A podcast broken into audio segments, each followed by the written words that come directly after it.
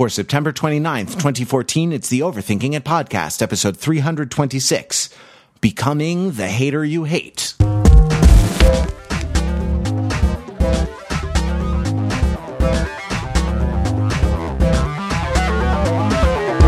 Welcome to Overthinking It, where we subject the popular culture to a level of scrutiny it probably doesn't deserve. From Los Angeles, I'm Matt Wrather. I'm here with Pete Fenzel from Boston. Hey, Pete.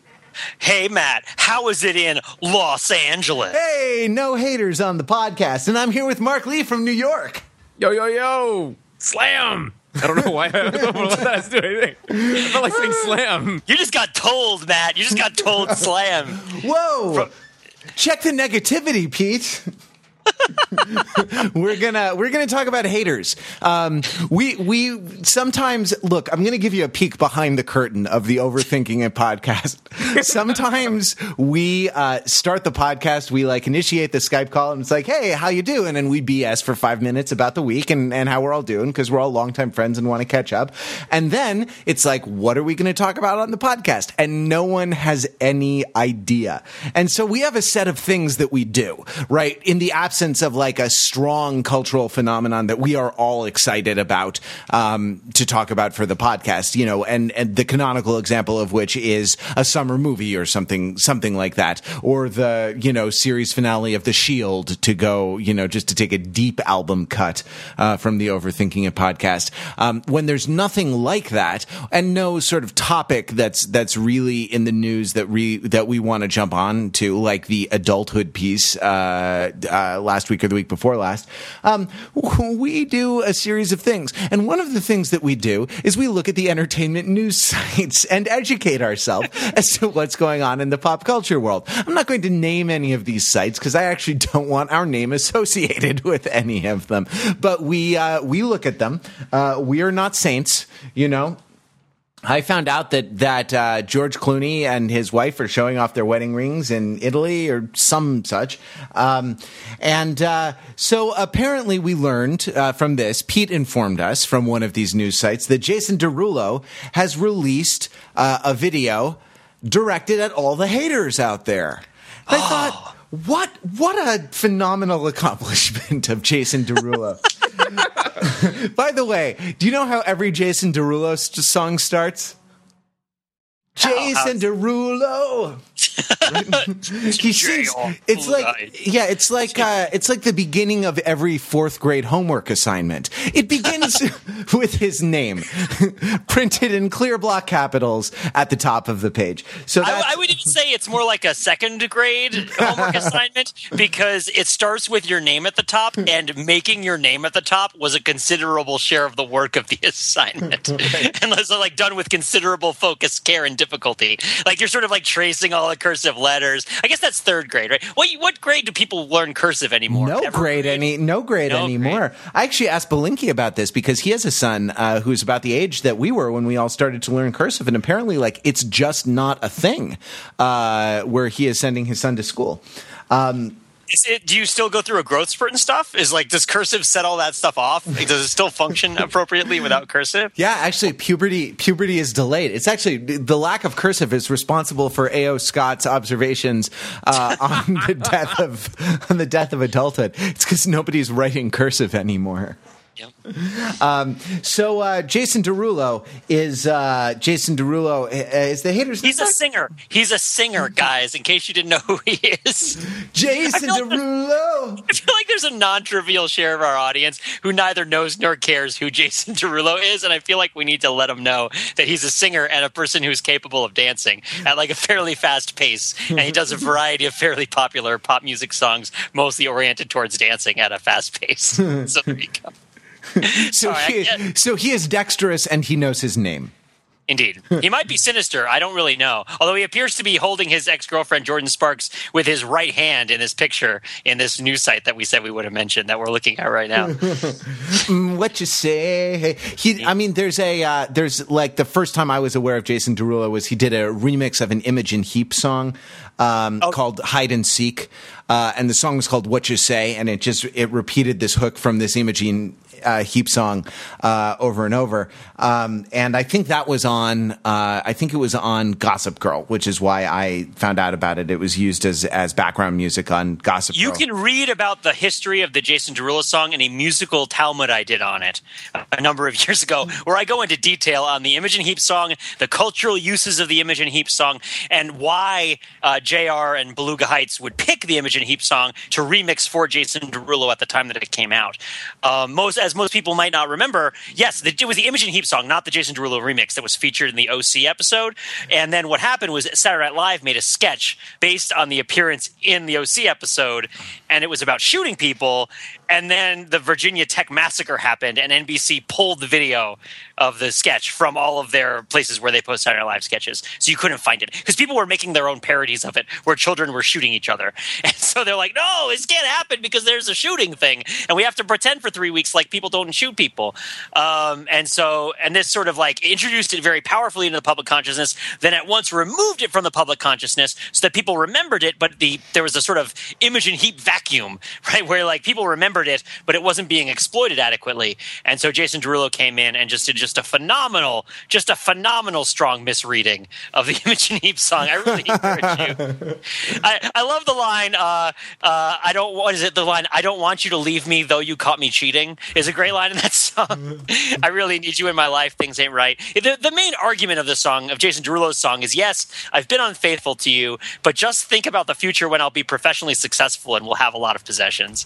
Right? And that's like uh, it's quite a strong, quite a strong argument. I encourage people to check it out. but yeah, no, check out the uh, check out the the musical Talmud. Even though I've already summarized it for you, I do quite like that song, and I like the Imogen Heap song, and I like the Jason Derulo song, uh, which was why I was shocked, although perhaps not entirely shocked, that Jason Derulo would confront all his haters at once uh, in a message. Um, that would be talked about on gossip sites. So anyway, Matt, I, I, I give it back to you to finish the explanation I- of our lead into today's topic. Yeah, but this is like this. is- You know, you know, you've been a blog for too long. You know, when you don't even remember the things that you've covered. And I actually remember. I re- now that I'm looking at this article now, and we'll link it up in the show notes. Uh, and and uh, the article contains. Um, links to the YouTube YouTube videos for both the Imogen Heap song called "Hide and Seek," which I think is a masterpiece, and Jason Derulo's "What You Say," which, if not a masterpiece, is at least a uh, uh, you know I don't know is at least uh, worthy of attention. Um, like, uh, and I remember this, and I also remember like remember a phenomenally uh, uh, inept comment um, that that took issue with your reading of the song in a way that just struck me as being un uh, uh, that, just being kind of insensitive to the actual content of the song. Um, like I had a deep set of reactions to this. The uh, um,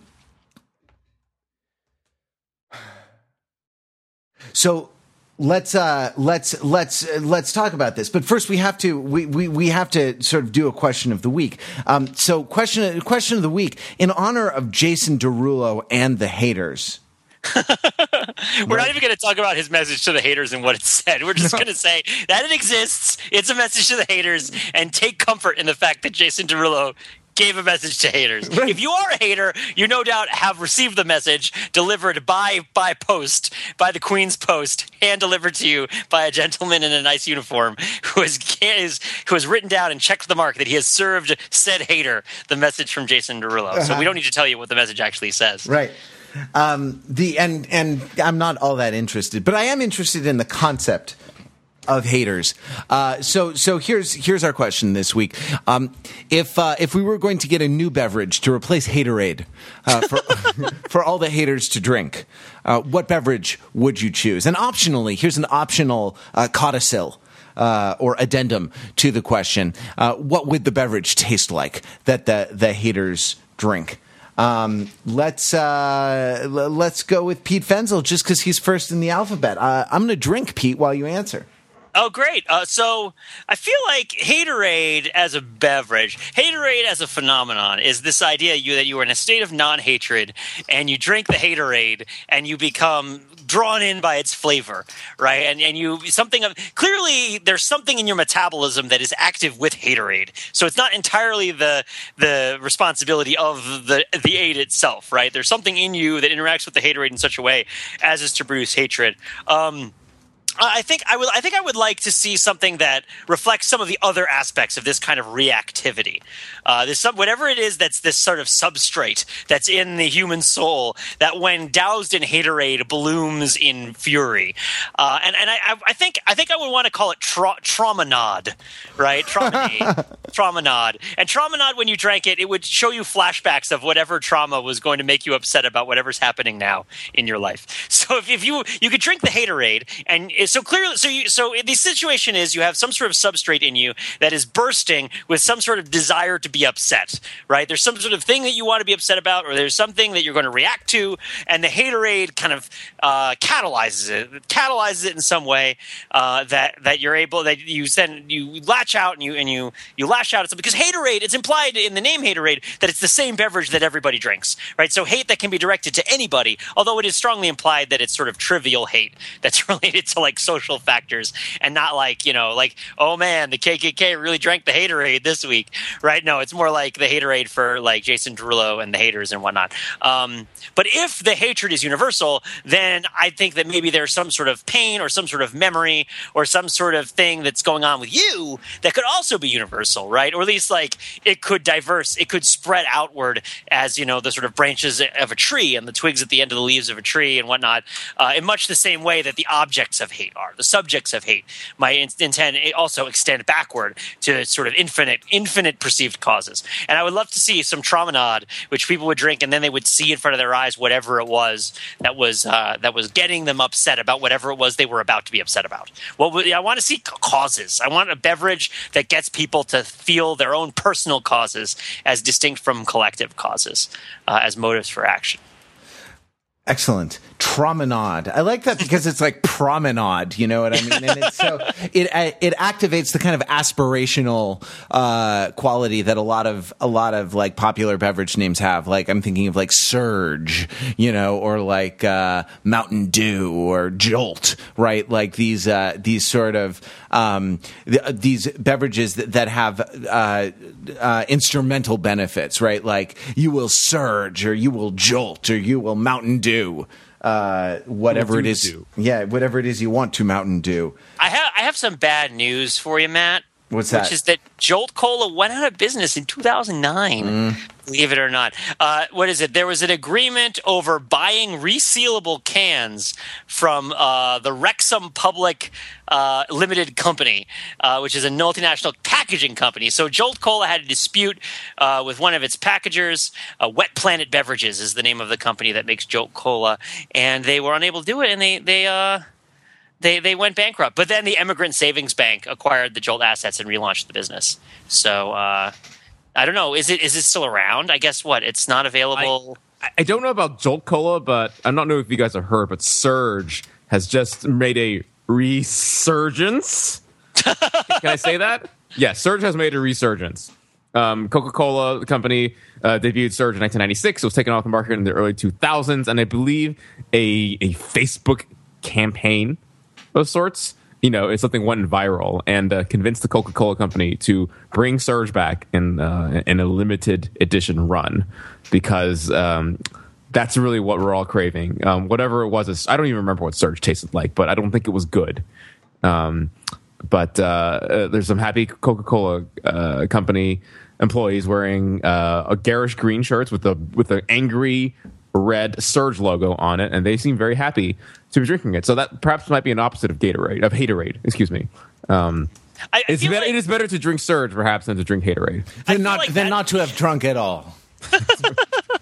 I feel like that's information that can't really exist in the public eye and continue to be true, which is what is the degree of virality you need to achieve to get a beverage company to reproduce an out of print beverage, right? Like what what is the minimum level that you have to get on Facebook or on YouTube? Because then if it, if people knew that, they would do it all the time, right? So we would get all we get uh we get oh gosh, Crystal what has Pepsi. gone away? To, Tab Crystal Pepsi. Oh man, Tab yeah. Cola. Mm. Is Tab even gone? I don't know. I, I, feel like some all these. I feel like all these beverages are being made in, in India or something. Yeah, and they, they um, don't. Uh, I don't know. Yeah, I just remember my mother used to drink Tab a lot when when oh, yeah. uh, when we were small, and and it doesn't seem to have. Uh, made a resurgence. Uh, that maybe there hasn't been a campaign, or if you will, campaign So, as of 2009, Tab is sold in the countries of the Southern African Customs Union Botswana, Lesotho, Namibia, South Africa, and Swaziland in the United States, including the Virgin Islands, Spain, and Norway. So, apparently, you can still get it somewhere. Um, oh, they make an energy drink like a Red Bull competitor. That's what they do. Mm. Um, so, okay, interesting. That's nice. Mark Lee, what what uh, what drink is going to replace Haterade uh, for the haters to drink? So I was thinking about actually suggesting Surge before um, uh, you, you, sort of stole my thunder and uh, and I mentioned that a second ago. So I'm going to go with my fallback. Um, but it's along the same lines of uh, you know if you drink this thing, then you will not be a hater, right? I think there should be uh, less haters and less hating in the world. And so I was thinking of a wise man who once told me that um, uh, war is not the answer, and only love can conquer hate. Um, so I think everybody should just take a nice long swig of Marvin Gatorade instead of Haterade. Uh-huh. And, um, and then we'll really know what's going on. Yeah, and then we'll you know save the children and the ecology and all the other crazy things that he's saying about and what's going on. Uh huh. It's a great record, by the way. I highly yeah. That's what I, I, want. I want that record in a bottle for me to swig and drink. Produced over the objections of Berry Gordy, uh, for for what it's worth. I feel like um, any good anti-haterade beverage would have to be over the objections of Berry Gordy by some some for some reason. I'm not sure why. Um, but yeah, my, so my my uh, beverage for for haterade is uh, it's called Confee, um, C O N F E E, and it's uh, it's a portmanteau word of confidence and coffee. It's a coffee that gives you confidence because it it takes a uh, tremendous amount of confidence, I think, really to be a hater, like really to put someone down. You have to be extraordinarily secure in your own position, and I, I, I you know, I don't know. I find that like so many of my thoughts are are provisional that I have uh, I have a hard time summoning up um, the kind of uh, the kind of confidence in my own position that I would need in order to truly be a hater. So uh, I need some confidence uh, in order to you know what I mean in order to really slather on the the hater tendencies on you know on the internet. I mean, Matt, I, I see where you're going with that, but. Um, I mean, the first thought that came to mind was that, well, a lot of hating comes, stems from a lack of confidence, right? It is a defense, lashing out against something and criticizing it, usually unfairly, is a defense mechanism because you are actually uh, lacking in confidence in your own uh, sense of self worth or position or anything along those lines. So I really, I actually want to talk about, I want to talk about self esteem, you know, and I want to talk about that. You mean the that, Offspring song from uh, from the '90s around the same time where we were drinking Surge? uh, if you like, we can bring that up as well. I, I, I definitely think that that's that's sort of that's sort of at play here in the discourse. Uh, in the discourse around haters. But uh, but before we get to that, uh, a couple announcements from the site. One um, is that so uh, we we went weekly with this podcast with episode thirteen. The podcast existed for some time before then, but it was irregularly produced. With uh, with episode thirteen, um, we became weekly. Now uh, I've always kind of counted our anniversaries by. Uh, taking 13 plus 52 times whatever the number, it being a weekly podcast, 52 weeks in a year, right? My little proxy variable uh, was this. So if you take 13 plus 52 times 6, what you uh, what you arrive at, you know, keeping in mind uh, PEMDAS, the order of operations, right, um, is 325. That is to say, last week's podcast uh, marked the point at which the podcast finished its sixth year uh, of continuous weekly production. Uh, without a break or without ever missing a week. And so today we launch into the seventh year of the Overthinking It podcast. This is year seven of this thing that we do together. I think that's astonishing. I realize like I'm the guy on the site who is always like pointing out these minor, these minor sort of milestones. I don't think this particular milestone is minor. Another year of the Overthinking It, of the Overthinking It podcast. And like we sort of have to because God knows it's not coming to us in, in money or glory, right? The, uh, the, um, you know, the, the, the accolades I mean, is accolade another beverage that you Well, can? the, that you the good drink? news is, is if you've been listening to the Overthinking It podcast for seven years now, every episode is new to both you and us because none of us have any of the same atom, atoms in our body anymore. That's It's like a, it's a, it's a ship of Theseus paradox. yeah, exactly. Because of the ship of Theseus paradox, we're just going to start rerunning the first episodes of the podcast. Oscar shorts, guys. Let's talk about those Oscar Oh, nominated. God. Well, that was short yeah, films. that was episode one, and it wasn't even so much talking about uh, the Oscar shorts um, as it was like recapping in excruciating detail uh, the Oscar shorts. You know, um, Belinky and I got we, we went deep. you know, we went deep on the on the Oscar shorts in that one. Um, I'm trying to look for. Uh, I'm trying to look for what episode 13 was. Was that between platform nine and three quarters and Martin Luther King Boulevard? Uh, I thought it was crossing sections off the map. was the the uh, was that one and then and then the uh, Harry Potter theme title title was later. I don't know. You know, we'll look this up. We'll look this up as we, as we go. The point is, seven years, guys, folks. We should, do Gang? a clip, we should do a clip show. overthinking it. No, a clip show would be so much more effort to produce than actually just recording an I feel original like episode. if we just put together a show out of clips where each sentence is from a different episode, that would be pretty hilarious. if we just like strung them all together. But then we'd have to put some sort of bass beat behind it and encourage people to put on a black light in their room while they're listening to it. If, yeah, except that except that Tom Bowers of Sons of Nothing already beat us to it by you know including uh, including clips of, of Pete and me talking in the podcast in uh, in a Sons of Nothing song in a hardcore rock song, um, which was pretty awesome. Right, we've done everything. guy- We're like The Simpsons, you know. It's like overthinking it. Podcast did it. Overthinking it. Podcast did it. Jason Derulo, overthinking it, did it. Uh, it's all been overthought. What do you think when everything has been overthought? So that's number one. Happy, uh, happy sixth anniversary and happy beginning of the seventh year with the Overthinking It podcast. Well, well done, everybody. Uh, number two is that uh, we are imminently starting. We're about to start the video game Final Fantasy VI or Final Fantasy III. I'm given to understand. I'll be told the difference um, in the po- in the podcast. Uh, sweep through the book club podcast. So our book club is going to focus on Final Fantasy VI. Uh, there's a post on the. It's still on the homepage of Overthinking It where you can get information about that.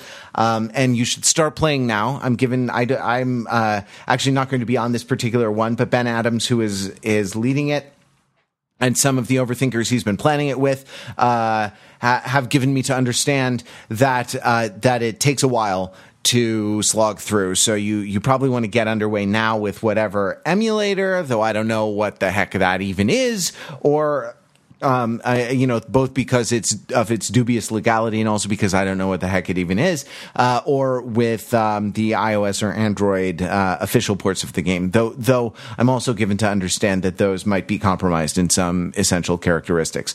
Uh, so uh, read the uh, read the post and overthinking it, and subscribe to the Book Club podcast for uh, information about the.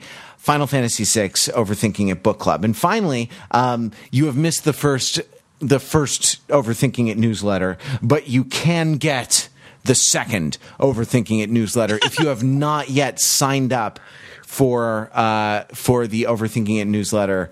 Um, our our new exclusive channel of overthinking it delivered directly to your inbox. You'll find a uh, sign up form in the show notes for this episode and on the homepage of Overthinking It. Uh, Pete did an excellent job with the first episode, which uh, talked about skeuomorphic charades, clues, and genres. Though that's all I'm going to say because it's exclusive overthinking, only showing up in the inbox. If you don't get it, you're missing out on all of that overthinking.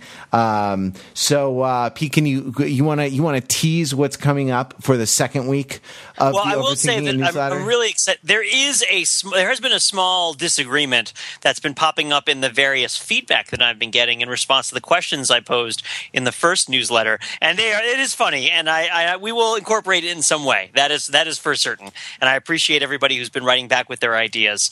Uh, I really wanted to feel I want it to be more like a letter, you know, a letter from me to you guys and everybody kind of on the same page, part of the same club, you know, place to place to kind of get a little bit deeper into stuff. Uh, and I'm looking forward to it because it's going well so far. Excellent. Uh, another way you can participate in the Overthinking It uh, email newsletter is by sending in links to newsletter at overthinkingit.com. Uh, we got one from Emil from Poland, which was included in the first uh, issue, the first edition of the Overthinking It newsletter. One of the things that the Overthinking It newsletter includes is links to uh, discussions on Overthinking It or posts on Overthinking It that are recent uh, or that are thematically related to a particular topic. Um, but we also, you know, we don't want it to be just siloed, right? The, the community of, of overthinkers is a voracious and syncretic transnational hipsterati of, uh, you know, of overthinking. And so we, we recognize uh, that we don't necessarily condone you doing this. We recognize that sometimes you visit websites other than overthinkingit.com. Uh, and if you find something that is worthy of attention of the global community of overthinkers, we hope you'll send it to us at, at newsletter at overthinkingit.com so that we can include a link to it and uh, make other articles part of the conversation, things that you found particularly rich or evocative or compelling. So uh, those are your three announcements: seventh anniversary, Final Fantasy VI, and the Overthinking It newsletter. And now, let's drink some of the let's drink some of the haterade. So You're all uh, awful. I hate you all. We don't know what what Jason Derulo has said in the. We don't know what what Jason Derulo said in his message to the haters, but I'm sure it Science wasn't. can only speculate, Matt. Science can only speculate. we have no we have no way of knowing what Jason Derulo said in his publicly posted message to his haters. let me let me uh, bastardize President Lincoln a little bit by saying the world will little note nor long remember what uh, what Jason Derulo said in his message to the haters. Um, but to those who have given their last full measure of devotion to haterade, um, right? I, I, I just want to posit that haters are only talked about in a negative light, right? It's never like I, I don't know. I, su- I suppose like unless you're on 4chan or something like that, right? It's never like guys, let's be haters, right? Like let's be really disruptive. Let's be really, you know, uh, let's just vent our spleen and really not move the conversation forward at all. That would be great, wouldn't it Well, the great? way that it's, it's mentioned is, is lulz, right? Let's do it for the lulls. Let's let's entertain ourselves. Let's let's eh, let's amuse ourselves, right? But it's it's not it, the it's described, I think, often by the people who are endeavoring upon it uh, in terms of the of the ends that it produces rather than the means that it pursues. I right? am right. sort of yeah, like- yeah. sure, sure, sure. Right, exactly. And that and that um but that I am I am often actually kind of sympathetic with with people who want to do it for the lulz because the means that it pursues very often I mean well often are reprehensible. I mean, you know, it we have to sort of hang that banner out front but like often have to do with like debunking sanctimony or things things that you know often have sort of have aims or or at least um you know uh uh an impetus that i'm kind of sympathetic to i guess in my own particular anti-authoritarian bent. But um but when when the specific term haters is invoked it's it's it's always negative. Like, I don't care what the haters say, or no haters allowed, or only God can judge me, or like, you know what I mean? Haters gonna hate. Yeah, other- ex- yeah, exactly, right. Th- that and that, like that, I am opposed to the haters, and that I have to, I have to uh, persevere in the face of the haters, right? And and I suppose it's it's a strategy for kind of maintaining, right, like maintaining ego integrity in the face of. Um, uh, in the face of like the Twitterverse, right? In the face of like a so- so- social media sphere where uh, unaccountable vitriol can be heaped upon you from all angles. Um, you know, and and is disproportionately heaped upon uh, people who are already socially marginalized uh, by virtue of of several kinds of otherness, uh, and often an intersection of othernesses. Um, you know, like uh, uh, uh, misogyny or racism or what have you. Um, right, like the it it. It's a necessary coping mechanism for facing down a world uh, in which anyone can say anything on Twitter. On on the other hand, I think it gets kind of I think it gets kind of taken over um, in in a way that that is uh, that is essentially a claim that I am immune to all criticism and there is no no uh, no legitimacy to anyone who disagrees with me, right? And I think that's I think that that's taking it right. There's a difference far. between being a hater and being a I don't know a dissenter. Huh, right. Yeah. Well, Right? you know, Mark, dissenter's going to dissent. I mean, I mean, I would say that that that uh, in, in, that taking up that sort of uh, posture towards haters really makes you more like the haters because at least in terms of, of internet hatred and the kind of hatred that we're, we're often talking about here there there is very little reasoning with it almost all the time. It has nothing to do it's not really a discourse that's oriented towards having constructive conversations. A lot of the times the people are doing are literally so literally sociopaths right? Which of course we conveniently forget in attributing their motives to entire large groups of people. Um, but it's like uh, you're by by your own saying i am not going to be affected by or engage with the thoughts or feelings of the person who is talking to me that is the credo of the hater right? Where it's like i'm not going to let i mean other than to be like pleased by their displeasure right? It's like well i'm not going to care what this person thinks or feels because i'm going and that and that is a necessary condition to what i'm doing. So there's a degree to which identifying the haters as those who hate as sort of like an Adam naming the animals act, right? Where it's like, you know, the bird's got to fly, the fish got to swim, right? Like, I guess that's not, not Adam the naming haters the are animals. gonna hate. Oh, The God. haters are going to hate, Oh. right? Like, and, And- and the he says- gophers are yeah. going to burrow in the ground. It's in their nature, right? Like, it can't be changed. Genesis the- chapter one, verse twenty-three. Right. Yeah, yeah, and and right, exactly. And and on the third day, God created the haters and every creeping thing that creepeth upon the earth. What is this? Uh, what is this song? Can't help loving that man of mine. Is Yeah, that the song exactly, yeah. yeah. Fish gotta swim, Gotta and birds gotta and birds fly. gotta fly. I gotta got- hate one Twitter handle till I die. Can't help hating that hater of mine. yeah, it's so. This is, I mean, this is the like the canonical insight of postmodernism, right? Which is Derridean difference, uh, the idea that by differing you also differ.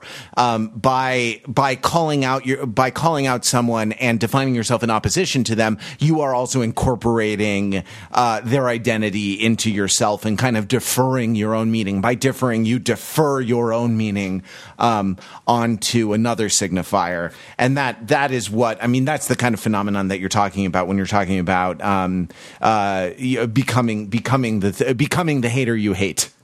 Yes, yes, yes. The idea that yeah, by defining yeah, that makes perfect sense. Defining and that you see that a lot, I think, also in the operations of specific specific sorts of axes of hatred, right? You know, people who complain endlessly about you know hating that say Kim Kardashian is in the news are major contributors to why Kim Kardashian is in the news, Sure. right? Uh, they click on the articles, but they also stir up emotions around the articles. They get people to watch, right? They they, they basically they seed the uh, they they seed the debate. This is also why you can't answer actual questions in politics, but that's a whole other thing. it's like don't answer the question. Don't let the person asking the question dictate what you're going to say. Just say what you want to say. Right. Just say whatever you're going to say and disregard it. Um, but yeah, yeah, yeah, totally. The difference. I, you know what? That was a great explanation of difference. I don't think I've heard as good of a one uh, in my memory. So I will defer to your difference, differentiation uh, in that matter. Yeah, the the it's it's tough sometimes. I mean, actually, like there are some like very good insights buried in Derrida, and uh, it's sometimes hard to kind of pry them out with the crowbar. Yeah. yeah, he's really good at teaching you how to deal with cops. Just say that it isn't a pipe, and then you're good, right? Is that a Derrida joke? Huh? Huh? No, Yeah. nothing. who painted that painting? Actually, uh, it's not Derrida who painted it, but um, it's it's Derridian. The Treachery of Images by Magritte is what I'm talking about. This and pipe, which I can't talk about, but anyway not effectively. So okay, so so where does that leave us then? So if we're saying that in in engaging with so okay, so you have a fire hose of of undifferentiated hatred that is just streaming through all Well, the right, media. and we sort of have to talk about what we mean by by hatred, right? Like because I think I think that the the oh god, I you know what? Like email Pete if you if you disagree with me, but don't Oh yeah, email me. do. I love it. I love to read people disagreeing with Matt, uh, especially if you can do it in verse. I would appreciate it. I'll sing it to him. but like you know, I don't email me. But um, but like I, I sometimes wonder. I I sometimes wonder about what what like uh, nasty crap on on Twitter encodes. You know what I mean? Because it's not. You know, it's uh, part of it is the anonymity, and people say all, all kinds of things, all kind of threatening uh, or offensive things that they wouldn't say uh, that they wouldn't say in person, or that they don't feel you know they don't feel entitled to say in person probably shouldn't feel entitled to say online um, but but i think it's I, a lot of the time like uh, a lot of the time, I think it doesn't. It encodes something different than than straightforward straightforward hatred, right? Like that than the motives attributed um, uh, to them uh, ex post facto by uh, you know by the target um, of all the the of all the vitriol and and their sympathizers, right? Because it's very easy to sympathize someone who is who with someone who is targeted with vitriol on the internet because it's awful and no one should have to go through that. Um, but but I I also wanted I I also want to hold open the question of like what is that really about? Is it just like is it just an expression of the kind of larger uh, the larger social forces of various kinds of I mean various kinds of injustice and various kinds of uh, you know various kinds of prejudice, social uh, you know socially sanctioned prejudice or or socially um, generated prejudice. Uh, is it? Yeah, or is it is it something else? Like what's really going on in that fire hose, in that stream of, of vitriol? I, am not sure we're ever going Okay, to so- answer that, but no, but I- I, but you're I right. stomped I stomped on Pete when when I did it, so I want to just give him the Well, opportunity. let- to I'll defer it. to I'll defer with deference to Mark because he wants to get something in there.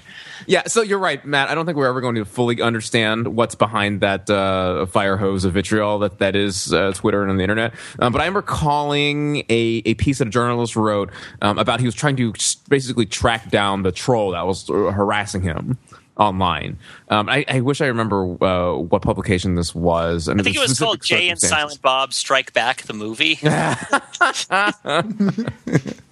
well played, Pete. Uh, no, but this is like I think someone was like a, a journalist and, uh, and and someone on Twitter started harassing him, making threats against his family, maybe even doing saying horrible like anti-Semitic types of things, and. Um, I don't remember the details of it, but he managed to track down the actual individual who was sending these messages and was horrified to find that it was a maybe a teenage boy that he actually knew.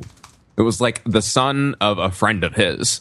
Um, who was sending these horrible things to him, and uh, you know, like sort of uh, as he knew him in real life, real life was not this just like frothing beast like ball of hatred of, of a human being. But it all i think it all boiled down to this was just a a teenage boy uh, lacking in restraint and just sort of seeking sensation of any sort right? And, and the way to just that, that tingle of a thrill when um, that, that that that that you get by doing something dangerous or out of bounds um, and that, that I think is what it all boiled down to, which is a really uh, um, uh, unsatisfying answer. That is Right, and- just and- some weird innate thing to like poke things that are down and just get a response.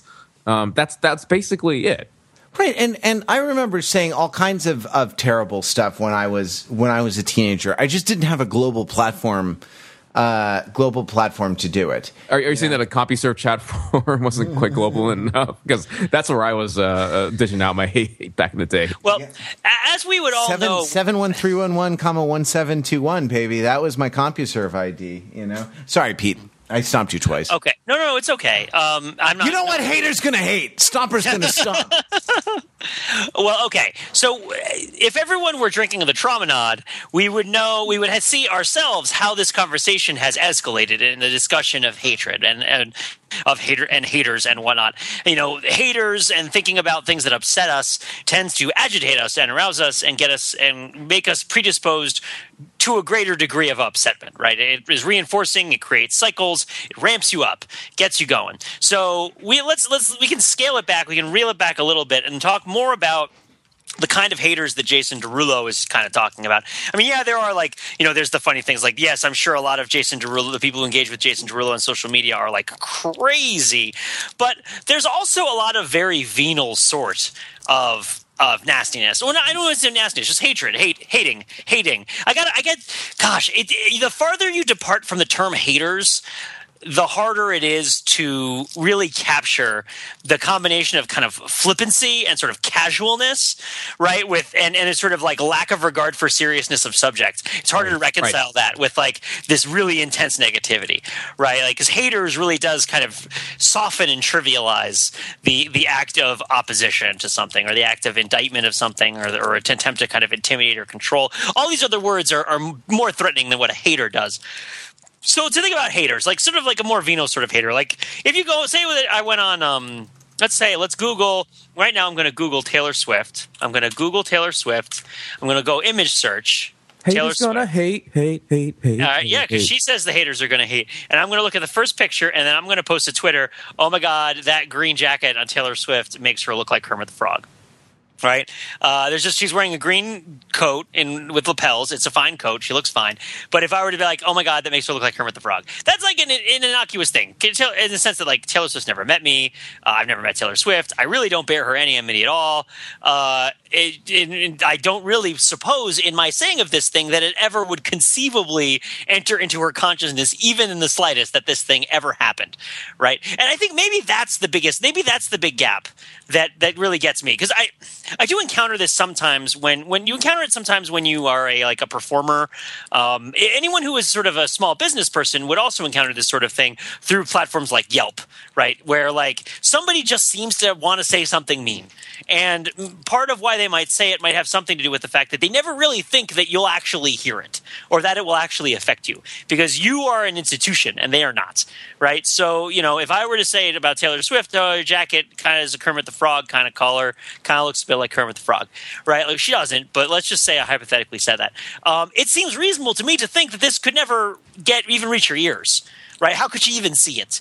Um, it just as the sort of if I, go to, if I were to go to my dry cleaner, if I had a dry cleaner and my dry cleaner was really bad with my clothes and never listened when I told them that I had a problem, you know, like then why would I think that they would care if I posted a bad review for them on Yelp, right? Like why would I think that they would even uh, understand or see it, right? Like, um, do I really feel like uh, in doing this thing that's sort of oriented in a negative way towards them that it's actually going to land with them and create an emotional reaction with them. Now of course you can step back and say well of course it's going to do these things. Like let's let's look at what these people's perspectives are like. But in the moment in the act i can see why it would be easy to forget right? Or easy to not care right? Or, or what the, what is the difference what is the asymmetry in the hater hated relationship that makes the haters so small and so minor relative to the largeness of the person who has the luxury of saying that the haters are going to hate right? Um, uh, you know, and it gets to shake it off. And such. Uh, there, there's a spread. There's a hater Hades spread, which has to do with kind of institutional weight. Um, the the one who's sort of being attacked, and, and the idea that you might be attacked more if you're perceived as a safe target. Uh, I mean, yes, there are also individual plot, uh, individual plots of sort of character assassination and intimidation, harassment. All that stuff is real, uh, and it happens, and people do organize to destroy the lives of individual people that they know uh, or don't know. But if we step back from that and look at the more venal phenomenon phenomenon, which still does exist. You know, the the more vicious side of it does not mean that the more you know the more like not necessarily meant to harm side of it you know it, do, it doesn't make it see that's actually you know what i've said a lot of stuff right now but maybe that's where i'll leave it like i feel like a lot of the discourse today because because haters drive clicks and haters drive traffic and haters get attention and give attention and hating haters by difference you know you know suckles off of that you know udder of whatnot. I don't know. I, I, I, regretted that that metaphor the moment I said it. But uh, but because all this stuff sort of roots in haters, there I think that people will say, okay, you know this thing that you think is harmless. Here's an example of it being really really terrible. It's always terrible. Right. And I feel like this sometimes mischaracterizes phenomena where a lot of the time when it's happening, there's the sense of harmlessness that is part of kind of the hegemonic discourse is sometimes part of what's happening and an important part of why it's happening or why people are doing it right? Um, and it, it's sort of saying like well you're wrong. Well it's it's not. It's bad. It's a fiction that you're thinking this right? Like um, this i'm just i'm trying to drill into yeah pete can you can idea. you unpack a little more what you mean when you say like the sense of harmlessness that is part of the hegemonic discourse? Okay so so let's take again Taylor Swift because uh-huh. she's shaking it off. She can shake it off because she's got a lot of poise and she has handlers who could probably help her manage all this traffic that goes toward her uh, and all this other stuff. But let's also say, Max Martin that will uh, write catchy tunes for her to allow her to yeah, sing yeah. I mean, I have a ton of respect for Taylor Swift as a businesswoman and as an artist. Uh, I certainly think that she's a formidable force in the entertainment industry uh, and not not an uninnovative one for a variety of reasons. However, let's just say that a bunch of people are saying, "Okay, Taylor Swift's this big pop star, you know." By all accounts, beautiful, successful. Yeah, she has some some ex boyfriend things, right? And say that I want to like harp on Taylor Swift's ex boyfriends in a public forum, and I say like, okay, Taylor Swift's ex boyfriends. Uh, she dates these guys, and then she writes songs about them because she then stops dating them, or they stop dating her. Like, what's the deal, right? Um, and then you can say, well, wait a minute, you know, you in saying this, let's let's aggregate all these acts. You're not saying it about Jason Derulo and all his ex girlfriends. You're you're sort of indicting Taylor Swift for all her ex boyfriends, and then this is sort of part and parcel of all this sort of greater trend of sexism. And then you're like, okay, well, you know, look at this person who was ganged up on for sexist reasons by people on Twitter and Facebook, and look at this person, people on Twitter, you know, like went to her house, and like so thus by like saying that Taylor Swift and has had problems with ex boyfriends, you know, you are part of this huge movement to stalk and murder people, right? Like, and then this is something. This is something that was uh, particularly big around the naked picture thing, where people were saying that anybody who was peripherally involved in the naked picture thing, even by so much as clicking on a link, was equivalent to like raping the people involved. And, and it's and yes, it gets clicks because you drink the haterade, and the haterade gets clicks. Uh, the point is not to trivialize the trends or these sort of large conclusions, but if you really want to understand what's happening, like if, if you care, because a lot of the times you don't care. Like a lot of times it's like, well, nobody really cares why so and so is, you know, why Pete on Overthinking It is saying that Taylor Swift looks like Kermit the Frog. Nobody cares why she's he say, he might be saying that Taylor Swift has things with ex boyfriends. Nobody cares why I'm saying what I'm saying. But if you're an overthinker, right, and you're trying to subject this to a level of scrutiny it doesn't deserve, you might question, like, well, what's going on? Why is this happening? Like, why is it happening on an individual level? Is the subjective experience of it different from the aggregate experience of it? Like, do we are we going to think that there's an ontology to this? Are there are there purposes at work, or is it all kind of class warfare, right? Like, um, like, and you can look at this in all these different ways. You could you can criticize this discourse like you could criticize any other discourse, and I think that there is a form of of haterade. There is sort of a, a sort of like a form of haterade that may depend upon the person drinking the haterade to not really have all of that bad of a disposition towards the person that they're talking about. Uh, in fact, to even believe that what they're doing is harmless. Right, like, um, and maybe that's maybe that's part of the point of saying that it isn't harmless is to try to get them to stop doing it. Right? It's like, well, you don't know that what you're doing is harmful, um, so therefore you should change your opinion of it and stop doing it. And it's like, um, I don't know if that's honest. You know, like I don't know if somebody who puts on Twitter that a particular celebrity is doing a celebrity thing, I don't know how much that actually hurts them. Like I don't. And I'm not willing to assume that it really hurts them a lot just because somebody says that it might. You know what I mean? Like like what if we if we are a little skeptical, if we're a little skeptical about the damage that all haters are doing all the time. And we and we we sort of step back and think like, you know, well what's happening? What about the soft haters? Right? Like, what about the haters, you know, uh, who who you know may like? I mean, by all accounts, Kanye West seems to draw criticism to himself. Right is another example. I know I'm ranting like like to a great degree, but it's like Kanye West seems to be a guy who seems to enjoy people talking about him in both positive and negative ways. It is it, would be unfathomable for me to me for me to think that like you know Kanye West will talk about the haters and the people who want to bring him down and all that other stuff, but like he really puts himself out there. You know, when you dress like that Final Fantasy villain in the crazy like uh in the crazy like embroidered full length coat and tails, and you walk in with the mask, like, with the Margiela mask on, yeah, right? You like, tell people you're God. You say that no one should have as much power as you. You're provoking people, right? And that's good. That's fine. You're an artist. Like to provoke is part of the role of art in society, right? The role of art in literature, provoking people to thought and to feeling is something that we want to be able to do as artists and thinkers, right? So that's great. So like, I don't really believe that Kanye West wants all the haters to actually stop. I think he wants to sort of exist in opposition to some of the haters, and he wants some of the haters. I'm sure that there are actual like people who are trying to stalk Kanye West and his family that like law enforcement needs to be called on because he's sufficiently popular that that sort of thing would happen, right? Um, to sort of switch, you know, just for gender's sake, to say that it can happen to everybody.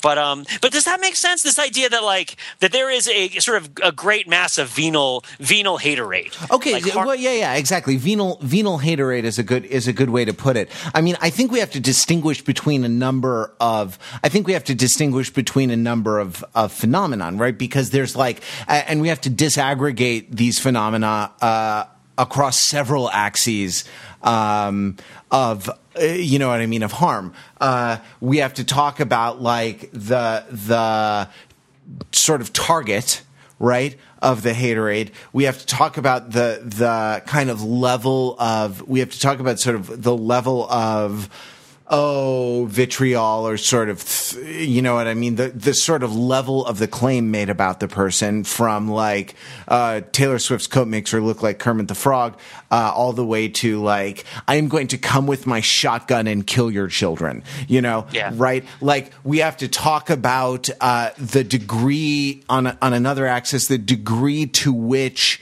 um, uh, whatever contention is being contended by the the hater, right, conforms to um, established patterns of of cultural oppression based on you know various kinds of uh, various kinds of of uh, structural disadvantage in society, right? Like.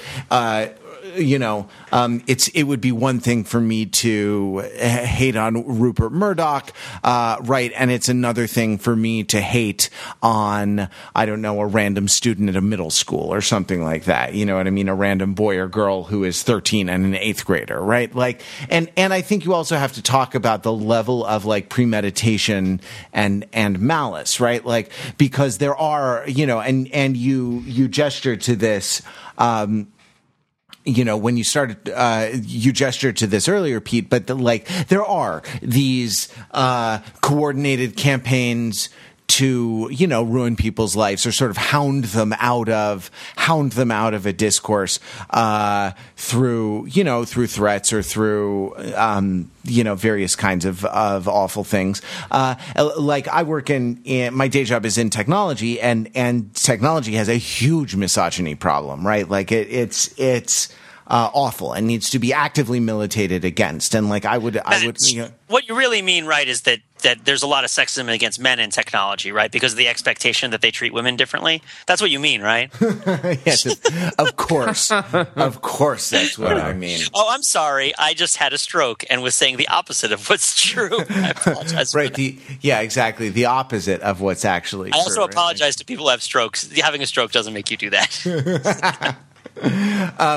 Yeah, it- well, right, and it's like it's it's something where it's something to the point where I actively feel like like for example, I'm active in a particular open source community. I'm active in the in the Drupal, you know, content management system community. And and that's a community that is very um that is very intentional about its uh about its intentions to be welcoming um to people who are traditionally underrepresented in various kinds of of technology fields. And and inside of the community we like we sort of militate against even the kind of the slightest hint. Things things that are probably okay uh, behavior wise or implication wise we sort of militate against those things in order to kind of brand ourselves as a safe space um, for women for people of different ethnicities for people of different backgrounds who are you know what I mean who might be subjected to to uh, uh, to certain kinds of abuse in in other contexts or in the context of other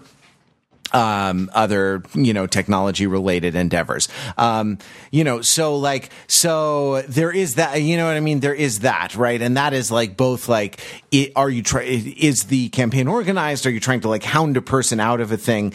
And, uh, and right to what degree does it comport to established patterns of prejudice and oppression um, already in in society? The trouble with that i mean is the trouble that i have with a lot of uh, with a lot of the sort of calling out uh, calling out individuals on on the grounds of of you know uh, comporting insufficiently with with progressive politics on the internet, which is that you can't really lay a structural social problem at the feet of a particular individual, you know, and that's that's that's a uh, sort of an open que- an open question for me. But like we're not we're not talking about that, right? Like like it is sort of venal haterade probably to say that you know to say that uh, Kanye West looks like a Final Fantasy villain uh, in his um, which you'll learn more about if you do the Final Fantasy three, Final Fantasy six book club. Right. You'll get to tell which Final Fantasy villains he looks like, and perhaps which Final Fantasy heroes,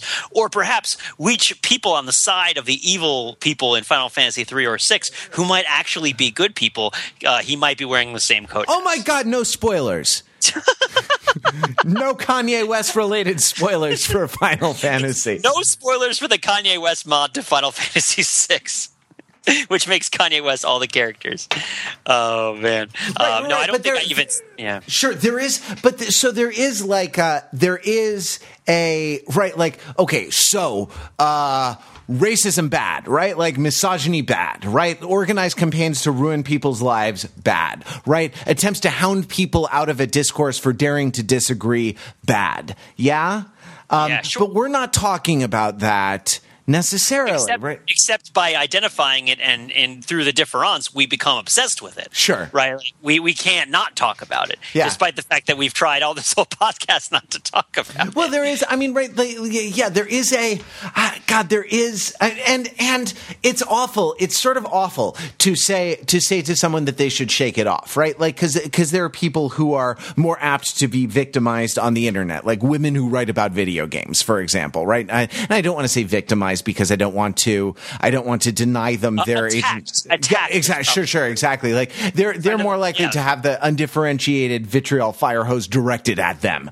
Uh, Oh, yeah. you know, for for daring to exist and do their jobs, right? For the the you know the unpardonable sin of you know drawing breath and typing at their computer. Um, you know, and and that um uh, that's not what we're you know that that's sort of a different thing that we're talking about right? Like when you when you talk about a uh the when you talk about the um the kind of venal haterade right? Uh that that uh, right and and so there there are these people who are there are these people who are likely to be attacked on on these grounds and it's awful right? That's a that is a uh, a, t- a terrible phenomenon and i would not dare to suggest that any of these people should merely shake it off because that that imposes on them a uh, an unjust burden to um, you know what I mean to deal with the the uh, shortcomings of others and to you know deal with stuff that that might be very difficult.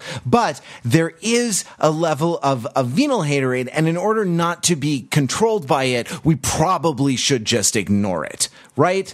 Pete, agree or disagree? We should just ignore Well- the venal haterade. I mean, that's the thing, right? Is like. Uh, just just ignoring it then sort of disengages from the conversation, you know, and and sort of uh, makes it very one sided. Um, I feel like there might there are opportunities to engage with venal haterade. Uh, I feel I'm trying to think of good good reasons. Like So I'm going to link up. I'm going to link up an article in the show notes. Uh, it's called "The Troll Slayer." It's about a Cambridge classicist named Mary Beard. Uh, it's an article from the New Yorker, and I, I, uh, um, like she became my hero when I read when I read this article. And uh, she is she is a public intellectual in Britain. Um, she is an accomplished classicist. Uh, she is a woman, and so you know is obviously because you have to be because she dares to you know draw breath and uh, talk about things she is an expert in. Um, she's the target of all kinds of hatred on the. Uh, uh, on the internet, and and like uh, to a certain extent, she started um, reaching out to uh, people who said awful things about her online and like talking to them like engaging them engaging them in dialogue. And and the the thing is like uh, in this particular article the the ones that it covers like 201 they apologized right? And like started a a completely different kind of relationship with her when they realized that she was a person and not an intr- institution and when she when she reached out. And she really problematizes a word that I a word that I hate uh, but I'm going to use it now anyway she really problematizes the like um this sort of narrative of maternal forgiveness, right? That this might suggest uh, in in this particular interview. I, everyone should should should read this article if you're interested in in this. It's from the uh, September first, 2014 issue of the New Yorker, and I'll put a link. Uh, right, I'll put a link in the show notes. So even the more virulent or the more um, uh, the less venal uh, forms of of haterade, they're actually I don't know. There might be sort of progress to be had in in engaging with it or engaging with its perpetrators individually. Um, but but the the trouble with it is that it's it, there isn't there is no single node at which you can engage with it. You you know what I mean? There is a slippery node about how you can engage with it. Yeah, what I mean what I mean is like if if the fire hose is if if you're Taylor Swift, right? Like which of the Kermit the Frog tweets do you respond to? You know, Well, yeah, I mean? There, there is no single node, right? There's no one place. That's what I mean. Yeah, this, yeah, right? yeah. It's just coming at you from every single direction. And so, like, Taylor Swift can't be this uh, um, a professor who was like, you know, composing careful, uh, constructing, making constructive dialogue with, um, you know, presumably a limited number of haters. Right. Right. Taylor Swift can't do that because there are literally a million of them out Yeah. there. Like uh, a, a thousand of them just landed on her latest YouTube video, like right now. Yeah. So, but the way that a company would handle this, right, is identify influencers and and sort of foster an overall opinion. But the difference is that you know a company has goals that are. You know, I mean, Taylor Swift also has goals, but like, do you have goals in your social media presence that are you know extrinsic to your existence on social media right? Are you trying to sell an album? Are you trying or are you in a situation where your sort of emotional well-being and or your sense of personal dignity are at stake which may not be things that you can kind of make a lot of other kinds of sacrifices for. But you know if you if you were trying to sort of manage the public opinion of a brand you would identify influencers who are likely to change the opinion of people around them and and who are likely to spread or reinforce ideas uh, that might be against you and then you would you know engage with those influencers figure out what they like try to change their minds boil the problem down to a more approachable number of people and then hope by that to create sort of a positive outcome. But that's also like th- that's again stepping outside of the this idea of uh, of you know personal subjective experience that loads in all this. It's all just so terribly inhuman to think about this sort of mass of emotions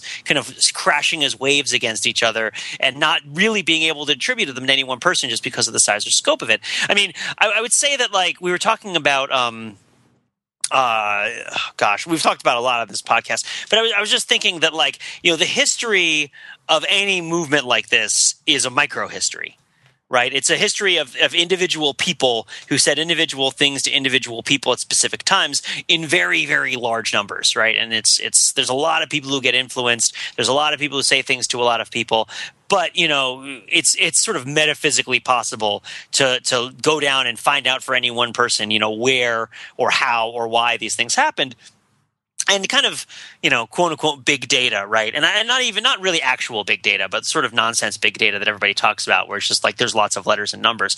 It, it challenges you i think to to continue to conceive of people as as individual beings with subjective experience and dignity and who's who who matter right? Like do people matter? I mean yes haters gonna hate but within each hater is a human being right? And it's and is a human being gonna human being right, you know like is that something we're really to dispense with in in terms of making them entirely instrumental in this grand social narrative right like and it's like you know well why you know and i Well, like yeah, yeah. That's that's that is. I mean, that's the thing that you identified at the beginning, right? Like when Yeah. when you sort of call out people for for being haters, right? Like that that is a person also, and they they have an experience, and like Yeah. my my you know my experience tells me that people who sort of return negativity have had negativity visited upon them, right? And like you know who's it, at a certain point, it's it's trauma not all the way down, you know, and and where there is no kind of there is no original there is no kind of original locus of trauma right? There is no sort of original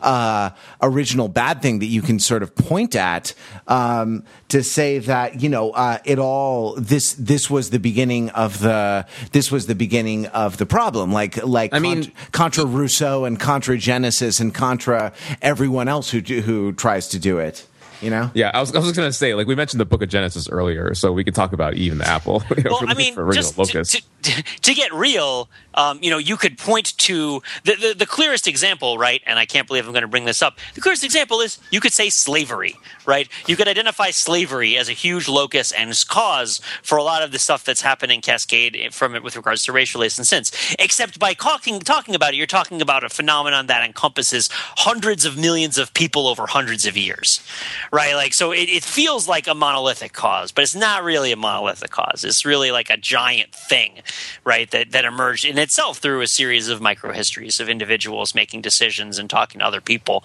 and that kind of thing. So I mean, it is more institutional, and you can look at specific decisions that people made that had a lot of influence. But even in that case, I just I just don't want to sit here and be like, "There's no one thing that was so bad that it affected everything since," and be like, "Well, slavery, idiot," and I'd be like, "Excuse me, hater, like." slavery is also a large complex of things and not an individual thing right and i don't know i just i'm just trying to look at it from more kind of like a personal existential kind of way i guess. Um, i don't know. Well what, what else what else what, what other good can we find in it right? Like if we if we're looking to kind of redeem the hater somewhat you know and kind of say well what you know is the hater human too you know well what what is the hater maybe doing that we can maybe effort to understand um, you know as opposed to because i think i think that the word attack is a relevant one. Because we're not a lot of this is not just not just hating it's attacking. And not even the, not just the mortal hate, hatred even the venal hatred is it takes the form of an attack a lot of the time where you're assuming a relationship with this other person or this institution or whatever where you're opposed to them and you're trying to foil their goals or you're trying to damage or hurt them in some way.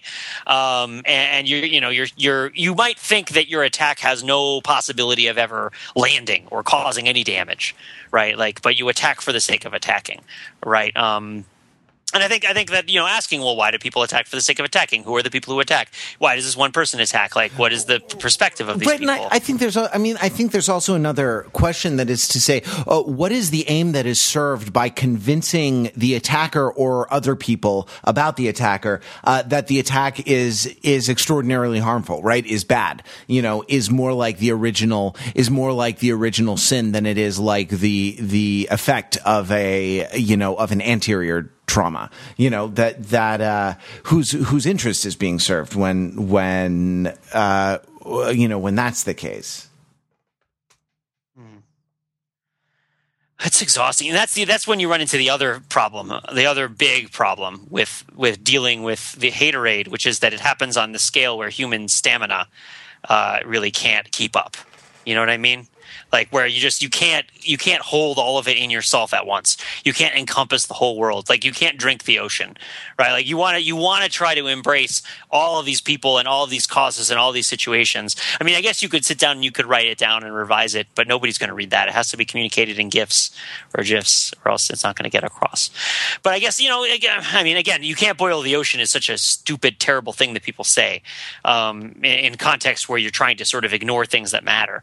But in this case it's like you know there's sort of like a my god it's full of stars moment when you're trying to consider you know think about when you're looking think about that. Think about the psychological effect when you're in the first time you were a kid and you were in a skyscraper. If you haven't been in a skyscraper i recommend it. It's a lot of fun. So you go up a skyscraper and you look down and you see all the little cars and you see all the little people and you first sort of recognize that there's there's sort of issue of scale and perception where the the way that you see the cars and the people isn't the same as the way you see people when they're close up right? And this and this sort of realization of like like, wow, all of those people have their own stories. And that thought is kind of overwhelming and powerful, right? And just can think that we're exposed to that constantly now. Like we are constantly exposed to the view out of the skyscraper of all the little cars, all of them with their individual stories, right? And like, and how, what effect does that have on our own psychologies and our own more sort of comfortable might I even say natural frame of reference for dealing with people in groups of say like up to 100 right? Like you know what what does it mean if there's just a fatigue factor in dealing with groups of people that are that large and still thinking of them as people? So but at the same time if you believe in sort of the dignity and importance of people you know, and and as Jason Derulo no doubt did before he wrote his letter to the haters, uh, which shall be engraved in the wall of the Derulo Memorial, no doubt. Um, but uh, but yeah, but like, how do you reconcile kind of a, a love for people and a respect for people uh, with the sort of hugeness of these issues and the sort of hugeness? And the, I mean, the answer is like we hand all the power over to the tech people, right, and the policy people and the sort of institutional thinkers who aggregate and staticize, right, and like and the human element there is just kind of lost. But um, I mean, but you can't, you know, you can't empower, you know, arch to solve these problems either. But I don't know. It's, it's, it's fun. I mean, yeah, it's funny that like actually now, now we we kind of begin to have a discussion about psychology, right? About individual psychologies, right? Like because the the. Uh, uh, you know, the difference between being a brand and being a person is that, like, with a person, you have a psychology, and the brand doesn't have yeah. a, you know, the brand has people working for it that don't sort of partake in the in the sort of psychology of the brand, right? Like, Coke doesn't feel bad uh, when I say that Coke is like you know uh, harmful swill, and you should all Yeah. never drink it again. You know that that uh, that is not you know that's not like harmful. That's not that you know there's no experience. Coke doesn't have an experience of my. Uh, of my saying that, or of encountering my saying of that uh, in a way that's that's harmful, but we're we're. I mean, I feel like we're uh, we're sort of at the point of fatigue with this topic. Also, sort of looking down uh, from our skyscraper of overthinking Yeah. at the um, at the uh, down at the you know of the cars of all the issues that we might be talking about. So uh, uh, you know, as overthinking it, I say that with malice towards none, with charity for all. Uh, with firmness in the right, as God gives us to see the right, let us strive to finish the overthinking work we are in, to bind up the overthinking nation's wounds, to care for him or her who shall have borne the battle, uh, and for his widow or widower, and for his orphan, and to do all which may achieve and cherish a just and lasting peace among all overthinkers and with all other websites. Uh, which Christopher Nolan movie is that from? It sounds awesome. Uh, we'll be back next week. Till then, you can visit us on overthinkit.com where we subject the popular culture to a level of scrutiny it, It probably doesn't doesn't deserve.